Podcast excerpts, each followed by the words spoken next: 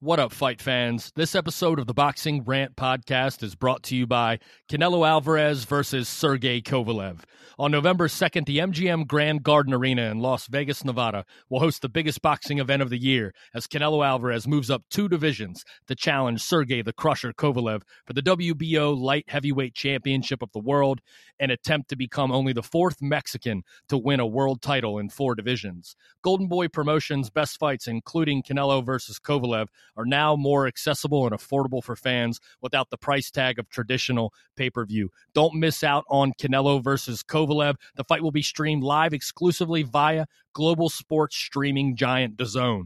Boxing fans can get DAZN on their preferred device, including their TVs, phones, and PCs for $19.99 a month after a one month free trial. You can find the link to DAZN in the episode show notes, so don't miss out.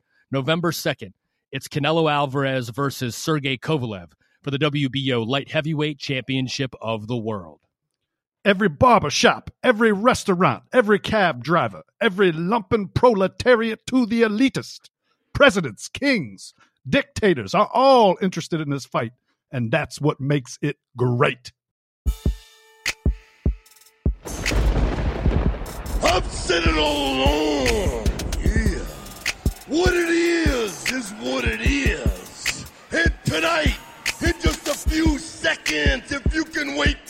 I can't. What it is, what it is, what it is, what it is. What up, what up, fight fans? Welcome back to episode 245 of the Boxing Rant Podcast. I'm Kenny Keith, and I'm joined, as always, by Vince Cummings. What up, Vin? What's going on, brother? Uh, just as boxing is getting just better and better, it seems every weekend, you can always count on the WBC to come in and give you something to complain about. Thanks. Thanks, Sulaiman. oh man, I actually cannot wait to get to that. Um, because I am just as confused as Mauricio Sulaiman is about the entire situation. Um, Crazy. Vin, we got two days until we are wheels up and on our way to Las Vegas, my friend. Yeah, uh, I feel like it's creeping up way too fucking fast. I am completely unprepared, but let's fucking go. Yeah, yeah. and as soon as the show's over, I'll unplug everything and put it in my uh, my travel bag, and uh, we'll be ready. We're gonna have quite a fucking haul there. We're bringing with us, man. That's, uh, I'm, I'm, I'm getting a little nervous about that. Yeah, well, we're bringing the whole studio, so um, you know, uh, the boxing rant uh, spares no expense, Vin. Um, we're bringing uh, all the roadies, the groupies, um, the stage crew, the lighting crew, the sound crew, and the makeup crew because we know we got to polish that shiny dome of yours. Goddamn right we do. We got we also we got to make it look like you know we're doing it from our basement because it is we're kind of like Wayne's World, man. If it doesn't look like it's supposed to look, shit's gonna be all fucked up. Oh, that's so perfect. I even got you the uh, the same Reebok headband that Garth wears. Oh, fucking sweet. Little, yellow, different. oh man, that's right. Uh, the Boxing Rant podcast will be broadcasting from the MGM Grand in Las Vegas, Nevada, on Radio Row. Um, for the event, we will be landing in Vegas on Wednesday. We will be on Radio Row all day Thursday and Friday leading up to the fight. We'll be at the weigh-in. We'll be at the fight. We'll be ringside, baby, and uh, we'll be bringing you all of the action from Canelo Alvarez versus Sergey Kovalev, um, which kicks off next. Well, I guess this Saturday now. Um, it's less than a week away Yep. as uh, Canelo Alvarez goes for uh, Sergey Kovalev's WBO light heavyweight championship of the world. And um, dude, it's going to be an awesome trip, man. I'm looking forward to it. Yeah, I can't fucking wait, man. All right, well, let's get down to this uh, fight preview because this is just oh fight preview. I got fight preview written here on the rundown, Vin. I'm all fucking jacked up, man. I'm, I'm over here trying to pack my bags, clean my underwear, trying to do a podcast before we leave. It's strictly a post fight episode. Um, we are going to be doing the fight preview of Canelo versus Kovalev from the MGM Grand in Las Vegas. So we're just doing the post fight from the WBSS, Regis Prograis and Josh Taylor in the final, Chisora versus Price, Ricky Burns versus Lee Selby um, in action as well on the card, and the ESPN Plus card, Shakur Stevenson versus Joet Gonzalez, and Erickson Lubin back in action. And then we will bring you the preview later this week. So it will be a two episode week plus tons of other content, interviews, um, with some of uh, boxing's legends of old, um, some of the biggest promoters in the fight game today. We'll have lots of special guests on the show. So, just this post fight edition, episode 245. We appreciate all of you tuning in. You can find us all over the place now. The podcast is literally on every platform that you can imagine. The Boxing Rant podcast is available on Apple Podcasts, Spotify, Castbox, Stitcher, Podcast Addict, Spreaker, YouTube. We are everywhere, my friends. Um, so so please subscribe on any of those platforms, and of course, drop by boxingpod.com. Our website is boxingpod.com. Follow us on Twitter at Vince Cummings81 and at Kenny Keith Jr. All right, dispense with the pleasantries. Here we go. Episode 245. And it's the post fight from London, England on DAZN. Um, last night it was Regis Prograis versus Josh Taylor in the WBA and IBF junior welterweight unification and the championship, the Muhammad Ali Trophy of the World Boxing Super Series at 140 pounds.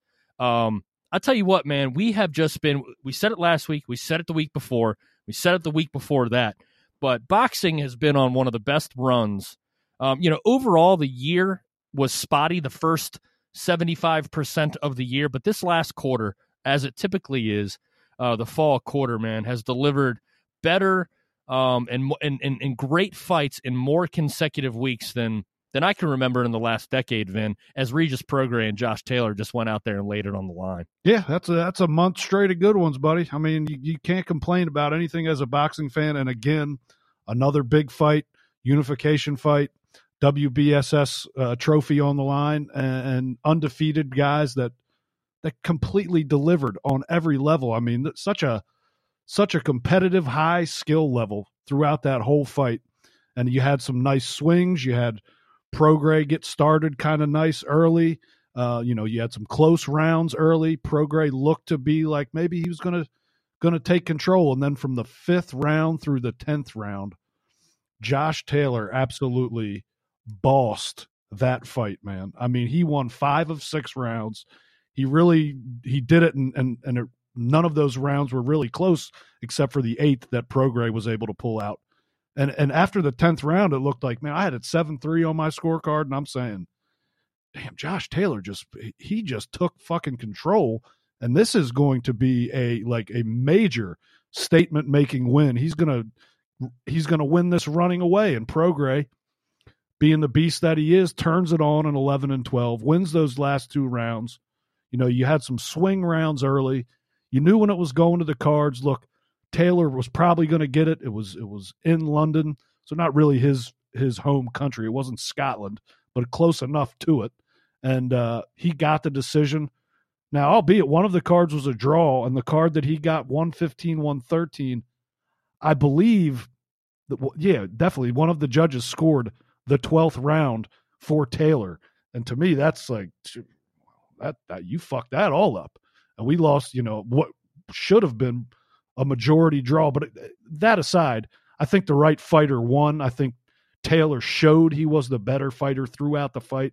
I think he took it to Prograis better than we've seen anybody do it. And, you know, you kind of thought Prograis would be the guy that would be able to get on the inside and dominate the fight. But that's where Josh Taylor dominated, was on the inside. And he showed that he's got serious levels to his game. He is, he proved to me, anyways, that he's the best 140 pound fighter in the world. And that's not slight on Jose Ramirez. He's right there. But I think Josh Taylor proved he's got he's got levels to his game and he is a seriously special fighter. Yeah, he is uh, definitely um, got the all around package to um, to be considered one of the very best fighters in the world. I mean, we've seen two guys here. Um, you know, I mean, look, because these fights have all been so close. You've had, you know, from from from Spence versus Porter, Shawn Porter raising his stock, right? Uh, Sergey Derevyanchenko versus Gennady Golovkin, Derevyanchenko raises his stock, right? It's just one fight after the other where both guys acquit themselves so much. The guy that is, you know, I guess considered, you know, th- I guess this fight more than any of them um, was was considered to be 50-50 coming into it. And, you know, Josh Taylor to me you know, really showed along with, you know, last week's fight and Artur Beterbiev, two guys that literally just went from in a 50-50 fight to well now are these guys pound for pound? Because these guys just showed something to the world took advantage of the platform um, and i think that both proved i think josh taylor a lot of people um, had more of an idea of how well rounded he was but even in this fight i mean taylor showed like you said with his infighting man i made a comment you know a little bit you know past halfway through the fight that uh, Josh Taylor was just taking it to Prograis on the inside. I mean, his ability to be so close to a fighter and be able to shorten up his hooks on the inside and hit accurately. Very rarely are you able to see somebody throw hooks from that close and and not land them on the back of the head. I mean, he was coming across the chin on Prograis with those shots. And I think that, you know, Doug Fisher from Ring Magazine said it best we have seen Prograis at his best when he's the aggressor, right? And what Josh Taylor did in this fight, which to me was really the biggest difference, uh, you know, for this entire, um, you know, how, you know, however you are scoring this fight, to me, it was that he took Prograis out of his comfort zone and and didn't allow him to be the aggressor because when it when you talk about effective aggression in this fight, Taylor controlled the fight. He was walking Prograis back. And you know, it doesn't help that that Prograis is a flat-footed fighter. We saw him have to box, and I think he did a great job because he's a great boxer. And I think that you just saw him have to resort to something that I didn't think a lot of people thought that he was going to have to fight that way. So in losing, Prograis showed that he has other dimensions as well. Um, you know, there's no losers in this fight, but I scored at 116 to 112. And, and you know, look, there were uh, you know some close rounds, but uh, even in the close rounds, I just thought that Josh Taylor imposed himself a little bit more. Um, the way that Prograis acquitted himself and closed the fight, and then dude, the way that Prograis, you know, just stood up at the end of the fight and was just total class, man. Um, not that I didn't already have a ton of respect for this guy, man, but geez, dude. I mean, look, top notch, both these guys. Um, I would love to see these two Jose Ramirez throwing a couple more fighters, just just ring around the rosy. You know what I mean? Just keep on running it back, man. Um, I, you know, it, you said it about no disrespect to Jose Ramirez. Come on, let's do it. Josh Taylor coming to America. You know, bring bring Chad Hogan's fat ass with you. All right. I think. Look, I think you know after last night, I you know, uh, the, that conversation came up on Twitter about the Ramirez Taylor fight and where it should take place. You know, Las Vegas, New York City, Fresno, London. To me, it makes the most sense for it to be in the UK. You know, I, I it, to me the gate there is bigger. Uh, it could be, it would most likely be pay per view there. No, it may not sell a ton because Josh Taylor isn't a superstar by any means, but I think his star grew for sure after last night. So yeah, I mean, I, I'd love to see the fight in New York City. I just don't know if it sells that well here because I don't know how big of a ticket seller Ramirez is outside of Fresno, uh, where you know he he sells twelve to 15, 14,000 tickets when he fights there, but they're they're on the lower end. Like he's not selling like ringside seats are like two hundred and fifty bucks, and you can get in the building for like thirty bucks. So you know there's there's differences there, but I don't really give a shit about any of that. I really just want to see the fight, and I hope for my sake that it's in New York City because my ass will be there. But yeah, look, man, last night you got here's you know after all this stretch of a month long uh, of of just great matchups and great fights delivering, each fight delivering in its own way. In every fight, the loser has come out almost as much of a winner as the winner in all of them.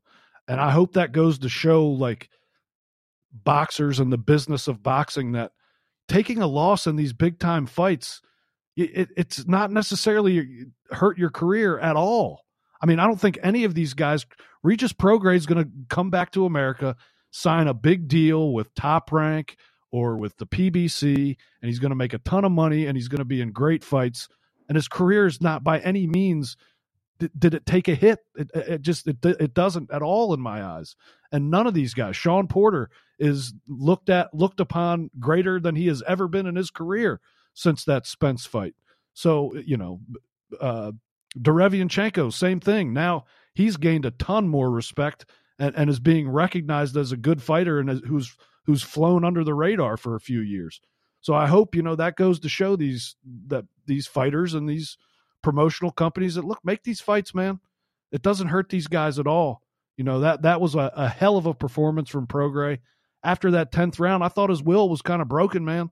I thought Taylor had broken him down, and I said he's gonna he's gonna roll to an eight four nine three win, and you know Josh Taylor's gonna come out of this, and you're you're gonna have a hard time not putting him on a top ten pound for pound list after that performance. But Prograis dug deep, dude.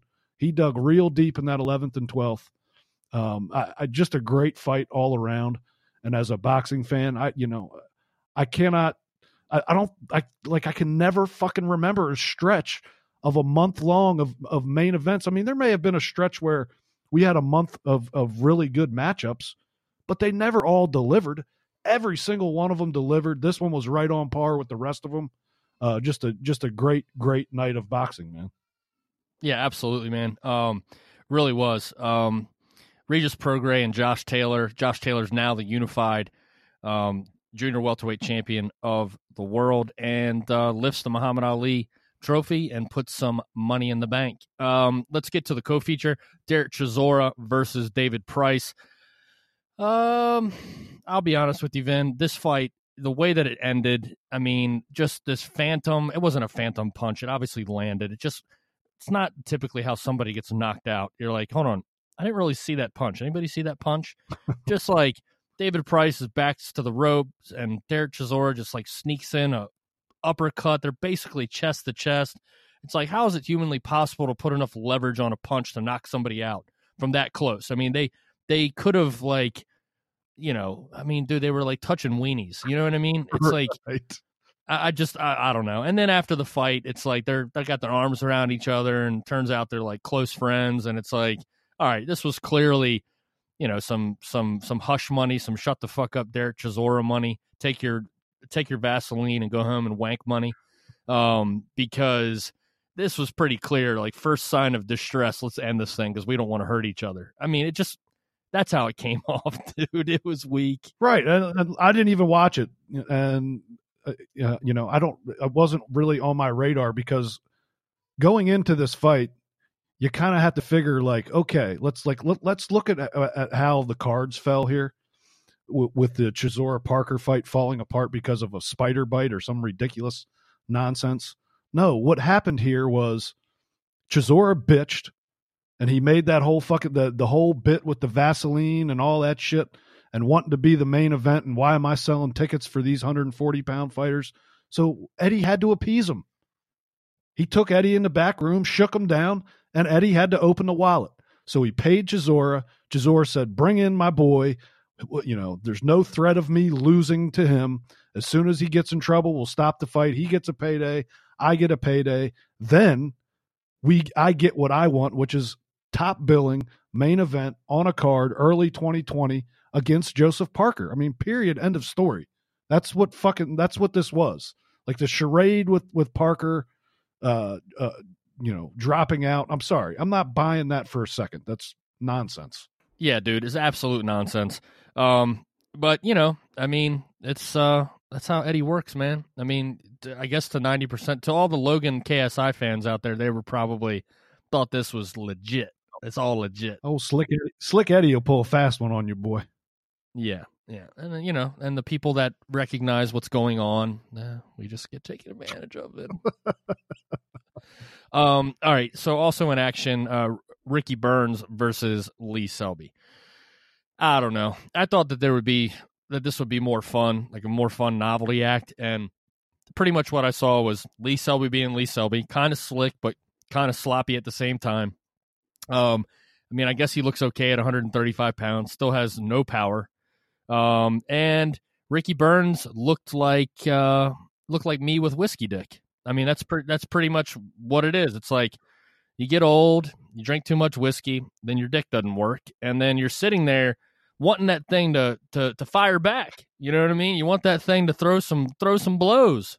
Um, but she don't work no more. And you know, that's pretty much what Ricky Burns was doing. Selby would throw out a one two, dance around the ring, and Ricky Burns would be like, Okay, I know what I want to do here. Punch. Start talking to your dick like, come on, man, work. Come on, wake What up. What the hell's going on here? and that's kind of what Ricky Burns is now um, as a fighter. You know what I mean? Talking to himself about throwing a punch, but he can't pull the trigger anymore. I mean, he pulled the trigger. Just I don't think it, I don't think it did what he wanted it to do. you know what I mean? I, I feel you, brother. I've been there.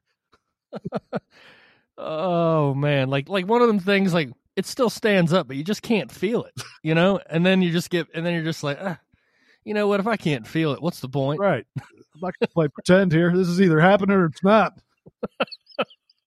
oh man, so you know, I, I was hoping, honestly, for, for this fight, I was just hoping that Lee Selby would look like a total mess in the ring and this thing would just get ugly and it would be like a Mike Alvarado versus Brandon Rios, but it just wasn't that at all. you had some high expectations. it's just you know, it's like a, a grudge fuck. drank drank too much whiskey. Um, all right, so uh, that'll do it from uh, from London. Um, Regis Prograis, Josh Taylor, Chisora versus Price, and Ricky Burns versus Lee Selby. All right, let's get to Reno, Nevada. Um, later on in the evening last night on ESPN Plus, the IBF Featherweight Championship um, on the line between Shakur Stevenson and Joet Gonzalez, and talk about a grudge match. Um, you know, coming into this fight, man, these two, you, you could just see it at the weigh-in. I mean, there's there everything was definitely true and palpable. I really bought into your sales pitch in the po- in the in the preview. Then yeah. I thought that Joet Gonzalez is going to win this thing. There's people out there that are hitting me up saying that you owe them money because they put money on Joet Gonzalez uh, and at Sir Kingslayer. Don't don't take everything. Uh, what are you listening to? I picked Stevenson. I didn't pick Gonzalez. It's fake news. I said there was some value there, which clearly there was not any value at plus 350. So if you wanted to wager, maybe throw a little bit on it. But uh, you just you might as well flush that fucking shit down the toilet because that I mean, talk about a whitewashing. I mean, just a absolute like the levels uh, uh, that separate those two fighters in, that, in the ring. I mean, good lord, it just looked like Joet Gonzalez. I maybe Stevenson is that good. Like, and, and I to me last night he showed me some special special stuff that you know I knew he was good, but I, I wasn't I wasn't as high as I was on him as some other prospects. That performance kind of elevated him for me right up into the conversation with the best of the best uh, in the pros- of the prospects in boxing right now. Um, his ability to fucking just just completely uh, control distance and hardly get touched. I mean, if he if Gonzalez landed 30 clean punches in that fight, I'd be surprised. I mean, it was just, it was a, for a young kid, man, that was some fucking masterful boxing, dude. Gonzalez landed 11% of his punches. I mean, I, am sitting here watching the fight after the, after the first round. I was like, oh my gosh, you've got to be kidding me. Like, I'm sitting here thinking to myself, and this is no disrespect to Joe Gonzalez. It really isn't. This is honestly what I was thinking. I'm sitting there like, what what exactly is his plan? Like, what's he doing? I mean, honestly, like, does he think that his grudge and his vendetta against Shakur Stevenson is going to manifest itself in some some game plan or something? It's like, did you even did they stop being angry for one second to like think about how they were going to win this fight? Because to me, Joet Gonzalez looked as unprepared as any fighter that I have watched in the last couple years. I mean, I'm talking about just no game plan, no discipline, didn't listen to a fucking thing that the corner had to say. Like, he sat there and flinched himself into exhaustion. It was so mind boggling to me to watch somebody go out there and literally, literally just completely lose. I don't even know if they were focused on anything. I can't even sit here and say that the guy lost focus like he was mesmerized by Shakur Stevenson. I mean, Shakur Stevenson's game plan was executed perfectly. And I I think I, I do I, I look I think Shakur Stevenson showed me last night that this guy could if he boxes the way that he did last night in that same style, um, he's not going to you know, he's not going to knock a lot of guys out at the, at the at the higher level. I mean, there's not much to it.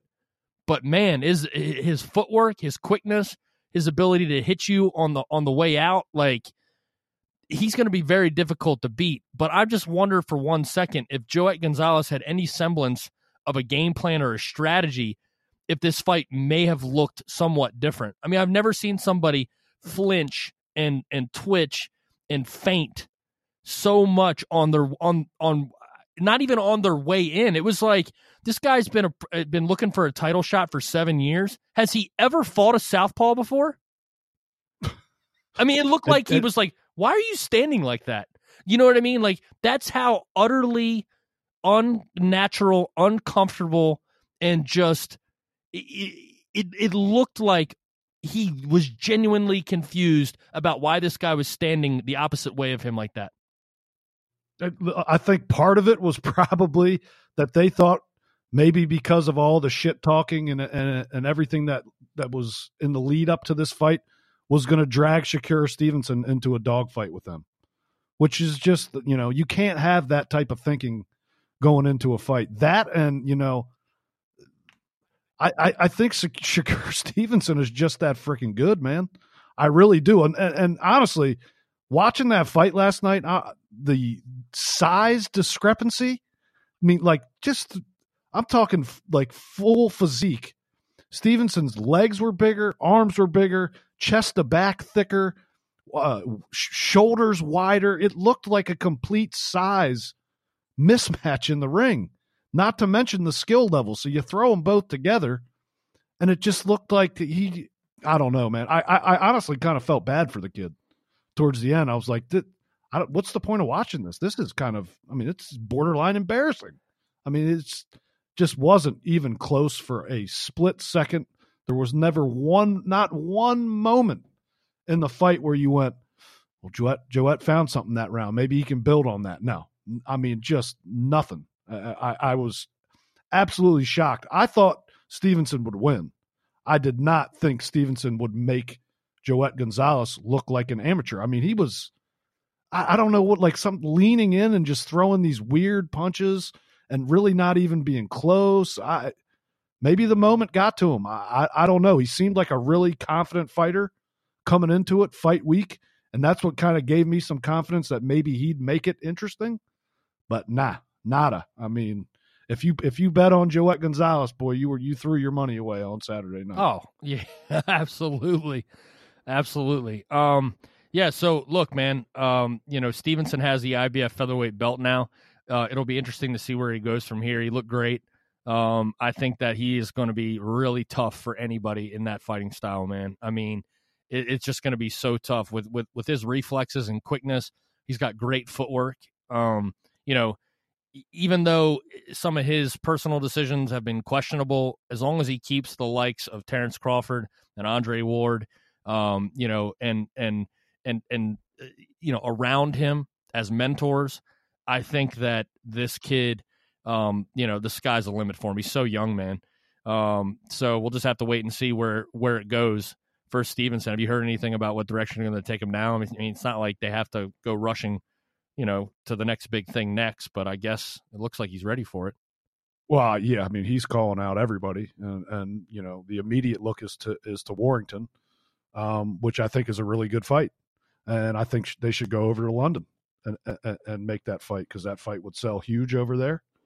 Um, you know, it, it allows him to grow his brand on another fucking level. And I don't think there's anybody at 126 pounds right now that could beat him. Josh Warrington, I don't think can beat him. Josh Warrington is a tough, come forward, uh, you know, the most aggressive fighter in that division right now. But I, I don't think he can beat him. I don't know what uh, fucking Gary Russell's doing. I'm not even going to entertain that as a as an option. So you know, it's to me he proved uh, to me, anyways, that he's the best fighter at 126 pounds with that performance, and not because clearly not because Joet Gonzalez was the type of opponent that was going to bring it out of him. He just looked so fucking good. I mean, I was I was shocked, and I've seen him look good in other fights, just not that fucking good, man. Well, here's the thing. Okay, I'll, I'll disagree with you just on on based off of that. This is I mean, Shakur Stevenson has went from you know, the lowest level of competition that you can imagine to Joet Gonzalez, who I don't know, looked like every other Shakur Stevenson opponent. So I'm, you know what I'm saying? I'm not really convinced yet that. Do I think if he's able to do what he did last night and and and you know deploy that same exact game plan? Yeah, I think he's a better athlete than than than Warrington. Here's the thing with Warrington though. Warrington's not going to fight like that. Like Warrington is as solid and strong as a of a fighter than I've ever seen at 126 pounds. Now, is he as skilled as Stevenson or as or as athletic as Stevenson? No, but I can guarantee you one thing: Warrington is not going to fight like Joet Gonzalez did last night, and no. Warrington will walk right through those punches, right through them. I mean, he will. He'll, he'll think that he's being tickled. Now, Will that make it any easier for Warrington to land his punches on Stevenson? No. no, not at all. That's the best part of that kid is defensively. He's he's a young wizard defensively, man. Yeah, exactly. So that's that. Uh, okay, so do I think inevitably that Shakur Stevenson is better than Josh Warrington? Yes, but until he beats Warrington, I think Warrington's still the guy. But you know, I mean, just fucking make the fight. That, yeah, it's a yeah, it's a fair fucking statement. I'm going out on a limb, Ken. All right. Well, hey man, you, hey, you did with hey, you did with Joet Gonzalez by picking him. So now you may as well back the guy that beat him. That's fucking crash and burn, baby. Just riding the wave, man. riding the wave. You'll I, I can see you now while we're in Vegas. You'll be you'll have a Canelo hat on with a Crusher T-shirt. Goddamn right, I will. uh, I'll have a bet uh, bet card that has a little bit of action on Kovalev and a little bit of action on Canelo. It's the only way to do it, man. It's the only way to do it. Um, all right, let's get to the news and notes. So, um, the WBC had their big uh, their big conference, the 57th anniversary of the WBC. Something I didn't know that 57 years um, was a, a, number to celebrate. Um, they must have a thing for Heinz 57 ketchup um, make, makes that number significant. But uh, you know, the WBC, they're all about just making a belt for every occasion, and they have awarded their second franchise belt as they have, as they say, as as Mauricio Sulaiman says, they've elevated Vasily Lomachenko to the franchise champion of the WBC. Only the second time ever, Vin. That makes it rare. I can't. I mean, this is this situation that you I, will give credit to uh, Ness from the Boxing Voice who actually brought it up to Sulaiman uh, a couple days ago and, and and put him on the spot. And Sulaiman can't even fucking explain himself. He doesn't even get it. He doesn't understand it. It's like, dude, we all know what it is. It's just another reason for you to be able to get sanctioning fees from another belt. It, it's it's fucking nonsense. It's a greed move. Period. Fucking period. There ain't nothing else. Like to me, I, and you know, I, I get it why these fighters accept the franchise designation because they get to do whatever they want and they can come back and gallivant like they're the fucking champ. But it's not even a real belt. Like when they fight as a franchise champion, they don't. That belt's not on the line. Now maybe they strip them if they lose. who knows what the rules are? We don't know. We haven't been told. Sulaiman doesn't know what the rules are but it just it's it's retarded. And and you know, Devin Haney gets a belt out of it through a fucking email. He becomes a champion for the that has got to be the most hollow fucking feeling in the world.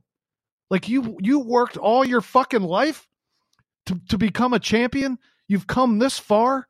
You're 20 you want to be the youngest champion ever and it happens through a fucking email? I I couldn't accept. If I was him, I'd say absolutely fucking not. You're gonna you're gonna put me in the ring for this belt, and you're gonna and somebody's gonna read and the fucking new when the when the fight's over, or I don't want it. And I'd say the same for Lomachenko.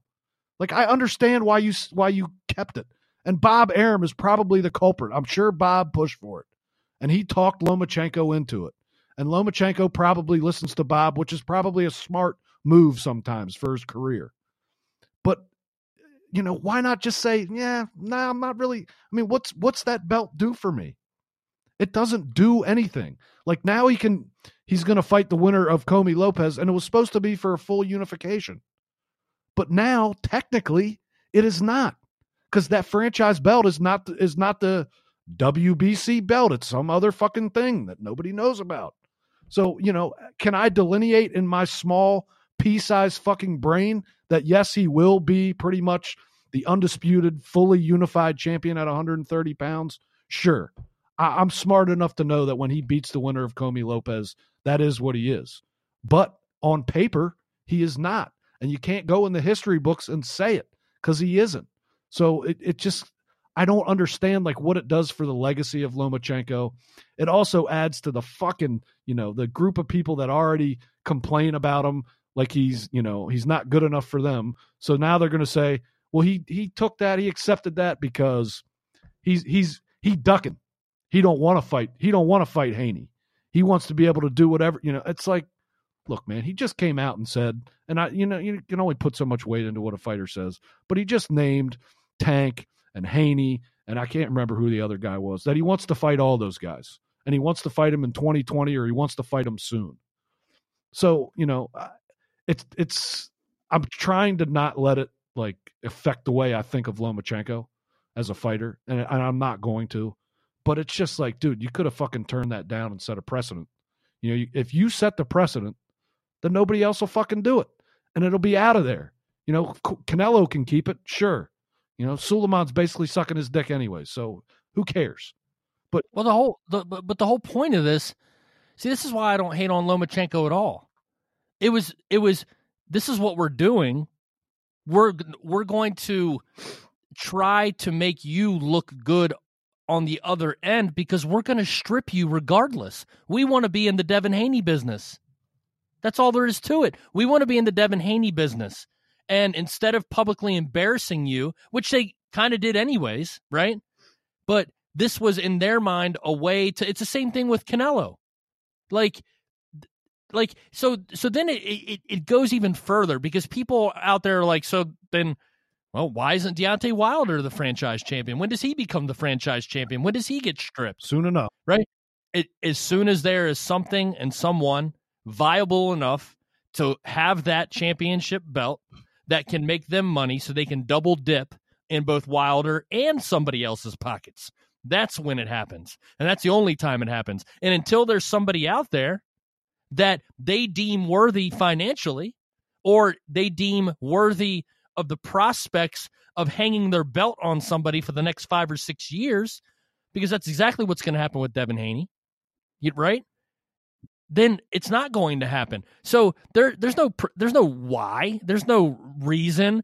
Like okay, can you do that with the names of Canelo and Lomachenko and try to bring some kind of legitimacy and, and lend some kind of uh, you know like credibility to this thing that's called the franchise belt? I guess. Except people totally forgot the fact that Canelo was given the franchise belt. You know what I mean? It's like until this was brought up. And all this does is it's like, dude, Lomachenko literally just won the WBC belt. He's waiting for a fight that's going to happen in a month and a half. Like, and then once that fight happens at the beginning of the year, he can fully unify. You couldn't fucking wait until then. Like, what's the point of doing it now? Dude, it's the bottom line is, is you said it, I said it. It's greed. It's fucking greed, sanctioning body greed that's run rampant in this fucking sport, and nobody says anything about it. You know, it's, it, cool. You have a fucking franchise belter. You have a regular belter. You have this belt or that belt or a Mayan belt or a Horashol or whatever the fuck they call it belt. They're all ridiculous and they water everything down.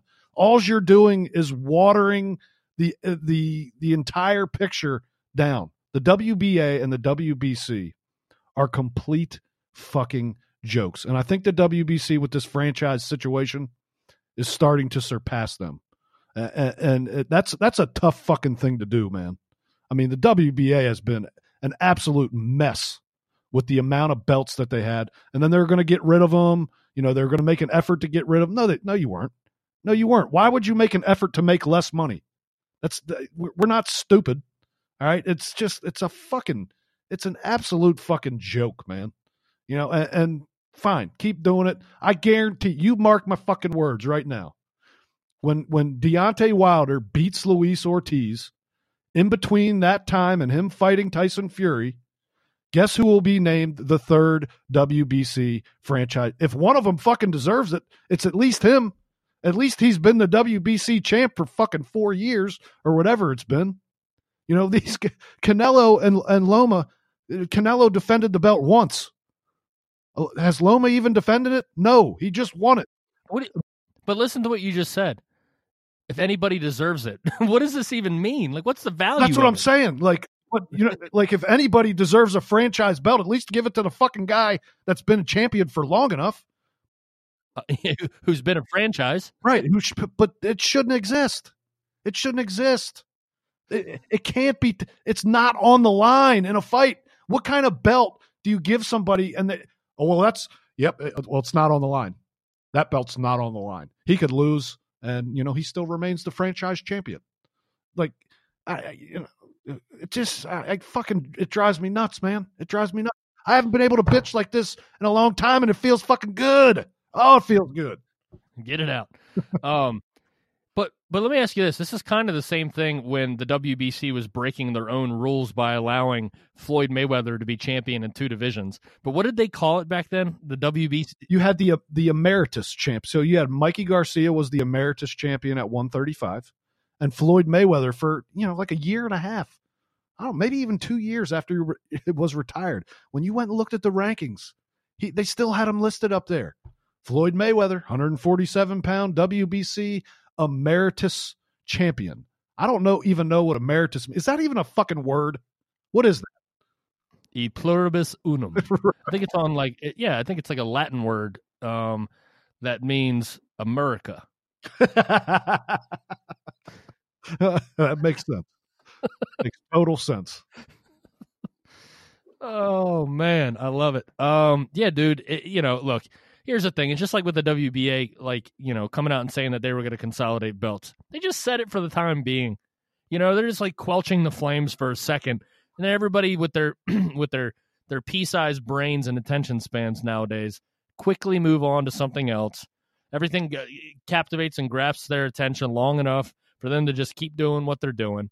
You know, all this stupidity and stuff will all yell and scream and bitch and you know, whatever. And then there'll be another franchise champion named next year, and then it'll just be a thing.